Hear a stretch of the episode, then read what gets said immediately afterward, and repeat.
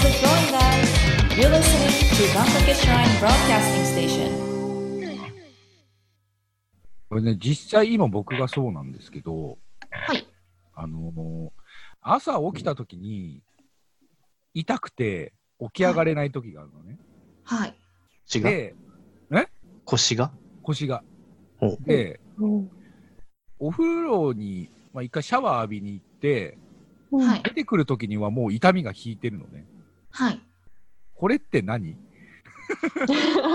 えっ、と推しです考えられることは、その話すんじゃない。はい。えっと、考えられることは、えっ、と、人間の体の体温リズムっていうところが考えられるんですよ。ほそう人間の体の中でも、一日の中でも変動するんですね。う。うん。で、夕方5時ぐらいが人間の体の体温って一番高い時間なんです。でも逆に、朝方の5時ぐらいが人間の体温一番低い時なんですよ。で体温が低いと何が起きるかって血流の流れが悪いのでその分筋肉も硬くなるんです。だから朝起きて痛いなっていうのはその血流の流れが悪いから筋肉硬くなるよって。でも動いてくるとだんだんと筋あの血流が良くなるから筋肉も柔らかくなって痛くなくなるよっていうのがあるので そういう時はあの夜の対策をしてほしいんですね。寝る前に、あのーちょっとストレッチしてから寝るとか最近だと結構暑くなってきてるじゃないですか。だから半袖、半ズボンで寝るとかだったりとかするとそれも冷えてしまうので、うん。えっときちんと長ズボンで寝るとか、で長ズボンもできれば、あの、そ裾が袖、あの、ゴム付き。おー。ほそうそうそう。スウェットとかの方がいいってことなのかな？そんな感じです。スウェットの方がいいです。ゴム付きだ。とそこから冷気っていうのが入ってこないので、えっあと、ー冷えにくいっていうのがあるんですよ。ほそういうのはしてほしいなと思います。そうなんだよね。俺もパンツ一丁で寝ちゃうんで、いつも。うーん、それは良くないですね。う まあ、いいろんな意味で良くない そうでね。あの、中学の時の同級生で、美容師の子がいて、はい。でその子に、あの、靴下履いた方がいいって言われて、うんうん冷えるから。で、パンツ一丁で寝るのは構わないから、靴下だけ履けって言われたんで、うんパンツ一丁で靴下っていう状態で俺寝てる時があってね。まあ、変態ですね。うん間違いなく。そう、嫁がそれを見たときに気持ち悪いと思ったらしくて、うん、パンツ一丁に靴下で寝てるときには、あのちゃんとパジャマを着せてくれるんだけど、そうです。パジャマを着て今度から寝てください。そうなんだ。ゴム付きの方がいいんだ。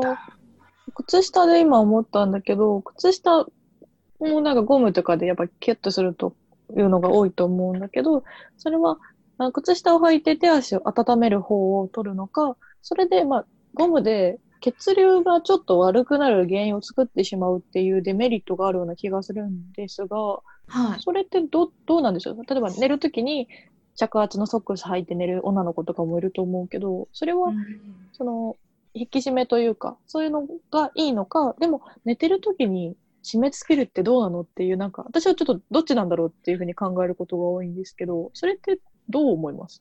私的にはあんまり締め付けはしてほしくないなとは思います。うん。もしなんかあのーなんだろうな、捻挫してしまったとか打撲してしまったとかで、包帯で固定しなきゃいけないっていう時はがっつり固定して寝てほしいなっていうのがあるんで、そういう時は着圧とかはしてほしいなと思うんですけど、それ以外はあんまりそういうのしてしまうと余計血流が悪くなってしまいがちなので、してほしくないなとは思います。なるほど、なるほど。はい。いや、エアコンとの相性が悪いのかなと思ったの、最初。エアコンも冷えますからね。うねだからあれですよ、あの、このラジオを聞いてる人は、聞きながら、その足とか手が冷えないように、グーパーグーパーしながら聞くんです。聞いてる後は、絶対に手とか足とかポッポしてるから、明日の朝は楽に起きれますからね。ああ、なるほどね。はい。うんいや、でもそういう、そういうことまでやっぱこう、していかなくちゃいけないんだよな、きっと。いい、いい目覚めをね、求めるためにはですよ。うんはいだってもう、こんな、明日のことなんて考えないじゃん。普通、明日の朝のことなんて。うん今の今寝るために酒を飲んで、気づいたら寝ているっていうような生活をしてる人間からしたら、グーパーグーパーなんてやったらすぐ酔い回っちゃうしね。まあそう、まあありますね。うん、だからやっぱもうちょっとさっき言った意識的なところからかい、ね、変わっていって、3週間やってごらんよっていううんところなんだろうな、きっと。そうですね。もしお酒飲んでて、そんなにやってられねえわっていう人もいると思うんです。そういう時は、朝起きた時に、あのーなんか起きた時グーって背筋伸ばすとかっていうの、背伸びするっていうのあるじゃないですかう。んううんんああいうのやるだけでも筋肉も刺激されますし、血流も良くなるので、そういうのをしてから、よし、じゃあ起きようっていうのをやっていただければ。あそうあだ。ーうんもう朝とか胃もたれがひどくてね、もそう。ででそでそういうのもあるから、やっぱり朝はしっかりこの、しっかり体をギュッて伸ばして、で、うんうんもうこの胃酸を下に落としてね、うん、起きるっていうところからちょっと意識づけしようかなと思いますけどね。それ、管轄外でしょ。管轄外です。まあい、いただいたアドバイスは実行していかなくちゃいけないですから。ねえ今多いですからね、テレワークでね、みんなね。そうそうそう。そうですね。多いですからね。はい。筋トレの話とかも、おあのお伺いしたら答えてくれる感じ？筋トレ、ある程度は。もし分かれば、そのまあ、やっぱこうテレワークとか、やっぱお家に出る、お家にいることがすごい多くなると、運動不足で筋トレを始めるっていうのとかちょこちょこ耳にするんですけど、はい。その筋トレの有効的な時間とか、それこそストレッチは寝る前だけど、筋トレだったらこれぐらいがいい。例えば寝る前に逆にやると寝にくくなるよとか、いい場合、悪い場合なんかもし分かるのであれば、そのアドバイスも欲しいかも。あーでもその寝る前に筋トレってやるとアドレナリンって言って興奮作用が出てくるんですよ。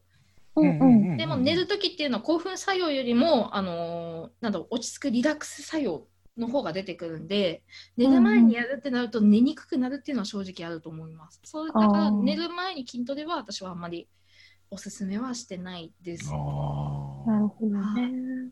で、えっと、1日にこれだけやらなきゃこれだけやんなきゃっていうので組まれる方多いと思うんですけども、あの初めてやる、まあ、あのこういう機会だしやってみようかなっていう方がいらっしゃるんであればそんななんか1時間やんなきゃっていうよりかは毎日続けられる時間を自分の中で設定してやってほしいなと。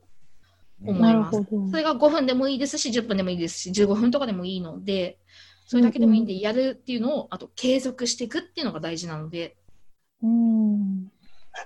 あ自分のルーティンであのご飯食べた後が一番そういうのしやすいからご飯食べた後にします？とかでもご飯食べた後だと胃もたれするのでご飯食べる前にやってからご飯食べます？とかでもいいので自分のやりたい時、やれる時にやるっていうのが私はいいのかなとうんなるほど。うん。大事なのは継続継。続できる時間をやるうん。ねなるほど。一番難しいとこだよね、でもね。そう続けるっていうのがね。そう、だから全、継続よ。もう、ねえ、本当に。継続。好きなことは継続できるけど好きじゃないことっていうのを継続するっていうのがストレスになるのでそうなんだ。ね。で実はそのストレスっていうのも肩こりに影響してしまうのでノンストレスの生活を送ってほしいなと思います。いいことですね。ノンストレスね。ーいいですね。じゃあ、一応あのーいつも番組の締めの方に来るとですね、こういうお話を伺ってるんですけども、はい、とまあ、この番組の、まあ、コンセプトの一つとして、まあ、これからこう社会人になろうとしている人たち、まあ、どういうところに行ったらいいのかな、どういうことをしたらいいのかなっていうのが、やっぱり今の子って決められない子が多いので、はい、あのプリンちゃんから、もし、あのーこう、整骨院で働く整体師、えーとして働く、まあそういうところ全般としてそういうところで働くことをちょっと考えてる人に、アドバイスというか、背中をちょっと押してあげられるような、なんかお話をいただけたらなと思うんですけど、背中を押してあげられるような。うんまあ、例えば、こうちょっとそういうことに興味がある人が目の前に3人いて、はい。プリンちゃん、ちょっと自分の話、自分の仕事の話してあげてよって言われたときに、どういう話するかなっていうところで、ちょっと。私がよくそういう新人さんに言うことっていうのは、はいはい。なんだろうな。まあ、あの、初めて入った時ってやっぱりわからないことだらけじゃないですか。うんううんん。だから自分のできることは何なのか。で、その自分のできることをまずやっていこう。そこから広げていけば、絶対にみんなもついてきますし、患者さんもすごく満足して帰られるっていうことが多いので、うんとにかくその自分のできることを探していこうっていうのは言ってますね。ううんんうん、できること、できないことを伸ばすよりかは、できることをもっとうんと伸ばしてた方が、その人にとっても楽しいですし、そう。で、可能性っていうのも広げられるっていうのは思うので、とにかくでき、うん、楽しいことをやっていこうっていうのは思います。で、それやっていくことによって、本当に患者さんもすごく楽になったわーって言ってくれたりとかしますし、なんかもう接骨院とか関係なしの話にはなってますけども。うん。うんどんなのそういう、今、プリンちゃんのやってる仕事の魅力みたいなものって？魅力。どうん。魅力。そうだな。もう本当になんだろう。私の仕事っていうのは接客業で一日何人も来られる方うん。来られることが多いんですね。でそのなんか来られる人っていうのは症状は一緒かもしれないですけどその人その人でそのなんだろうな。生きてきた道筋っていうのが違うじゃないですか、うんうん。だからそれを聞くのがすっごく楽しいんですよ。そう。楽しいし笑いすぎて腹筋が痛くなるっていうこともしばしあるところではあるんですけども。うんうん。だからそこもなんかすごい楽しんでやってほしいなっていううのはん。私の中では魅力ですね。違う人あの自分とは違う生き方をしてきた人の話も聞けるよっていうので自分のそのボキャブラリーが増えたりっていうのもありますしうん。そう。いろんなその手を通しての経験っていうのも積むことができるので毎日すごく勉強させていただけるなっていうのがこの仕事の魅力なところですね。いいですね。はい。うんただ本当に腹筋が筋肉痛になるのが嫌だっていう人はあんまりお勧めできないかもしれない です。か。うんそうだな。じゃあ一応、まあ、番組の締めとして、金魚ちゃんにとって、はい、えー整体師という仕事を一言で表すと、あのよくあの NHK のあのなんちゃらっていう番組でよくやってるやつですね。なんちゃらって何ですか？ありえますね。お仕事話の最後に聞あく、禁止めのやつですね。あのそういう例のあれことですねあなたにとって整体師とはという。そういうことですね。うんうんうん。毎日勉強、毎日腹筋痛。なるほどね。もう心底楽しんでるってことだよね、もうね。めちゃくちゃ、あうんのそう楽しんでっていうと患者さんに失礼かもしれないですけど楽しんでます。本当に難しい症状の人が来られたりとかしてもそれが取れたらもう本当にやったぜみたいな感じですごい拳上げますし、うんそんな感じですかね毎日楽しんでやってます。ね。素晴らしい。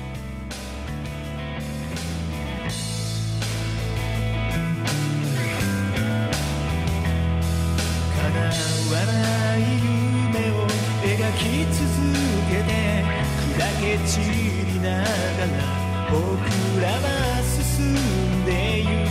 そしてずっと探してた。大切なものはただ信じ合う心だった。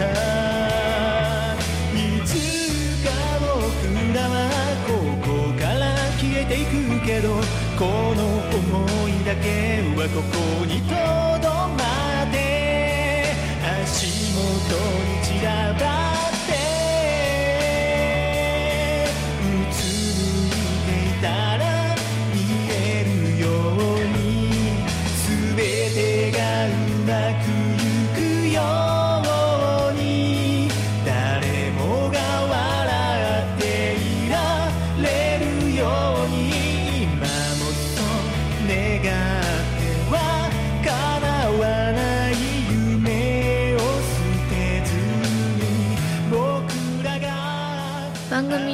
皆さんのメッセージによる参加をお待ちしております。番組メールフォーム Twitter などの各種公式 SNS へ送ってください。それではまた次回皆さんのお仕事がうまくいきますように。